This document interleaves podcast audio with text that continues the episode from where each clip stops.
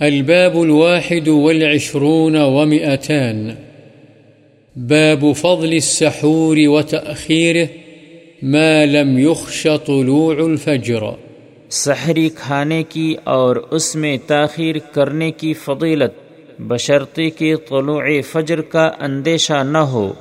عن أنس رضي الله عنه قال قال رسول الله صلى الله عليه وسلم تسحروا فإن في السحور بركة. متفق عليه. حضرت انس رضی اللہ عنہ سے روایت ہے رسول اللہ صلی اللہ علیہ وسلم نے فرمایا سحری کھایا کرو اس لیے کہ سحری کھانے میں یقیناً برکت ہے۔ بخاری و مسلم۔ وعن زيد بن ثابت رضي الله عنه قال تسحرنا مع رسول الله صلى الله عليه وسلم ثم قمنا إلى الصلاة. قيل، كم كان بينهما؟ قال، قدر خمسين آية. متفق عليه. حضرت زید بن ثابت رضی اللہ عنہ بیان فرماتے ہیں کہ ہم نے رسول اللہ صلی اللہ علیہ وسلم کے ساتھ سحری کھائی، پھر ہم نماز کے لیے اٹھ کھڑے ہوئے، ان سے پوچھا گیا، سحری کے خاتمے اور نماز کے درمیان کتنا وقفہ تھا؟ انہوں نے فرمایا، پچاس آیات پڑھنے کی مقدار، بخاری و مسلم۔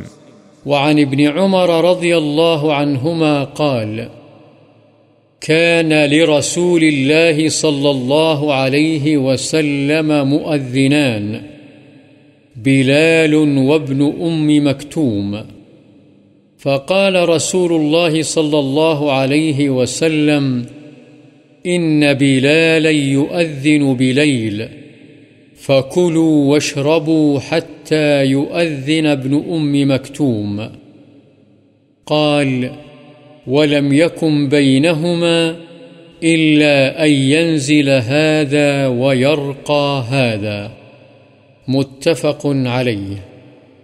حضرت ابن عمر رضی اللہ عنہما بیان فرماتے ہیں کہ رسول اللہ صلی اللہ علیہ وسلم کے دو مؤذن تھے، حضرت بلال اور حضرت ابن ام مکتوم رضی اللہ عنہما۔ رسول اللہ صلی اللہ علیہ وسلم نے فرمایا، بلال رات کو اذان دیتا ہے، لہذا جب تک ابن ام مکتوم اذان نہ دے، اس وقت تک تم کھاؤ پیو۔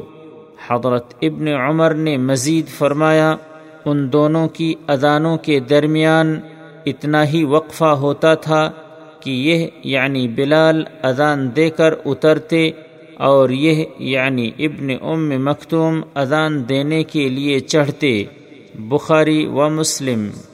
وعن عمرو بن العاص رضي الله عنه أن رسول الله صلى الله عليه وسلم قال، فصل ما بين صيامنا وصيام أهل الكتاب أكلة السحر رواه مسلم۔